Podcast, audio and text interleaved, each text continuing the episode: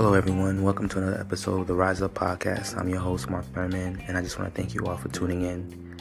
Um, man, I just been at a point where I just I've been slowing down. I've been trying to slow down and be calm and be um, aware of what I'm doing and where I'm at, and uh, making sure I'm not so focused on what everyone else is doing or how they're moving. I got to a point where I really started realizing that everyone's doing what's on their agenda and they're not thinking about you.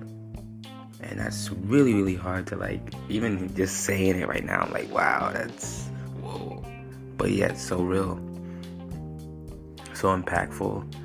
And I think, you know, you just, I took a moment today when I was just like, wow, look everybody just go.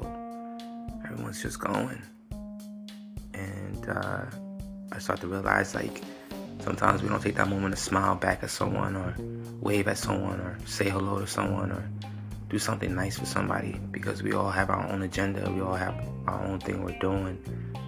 But do we ever take a moment just to sit back and look at everything around us just for a second? Just for a moment. The people that we're around, the people that we talk to every day. I feel like sometimes we can take take little things for granted, or sometimes we're moving so fast that we're not seeing everything. We're not seeing all the good. Sometimes we only focus on the negative because the negative makes sure you make a move. When things are going good, you feel like you're just relaxing. When really, when things are going good, is staying calm and still moving at the same time. Life is beautiful, but everyone views it differently. And it's okay if you move differently. It's okay if you you think differently. Just, you know, in the process of finding yourself and discovering who you are and what you are, take a moment in this fast life that we live in. Take a moment to look at where you at. Take a moment to look at and see the people that's in your life. Take a moment to look at yourself in the mirror and just say thank you. Just take a moment.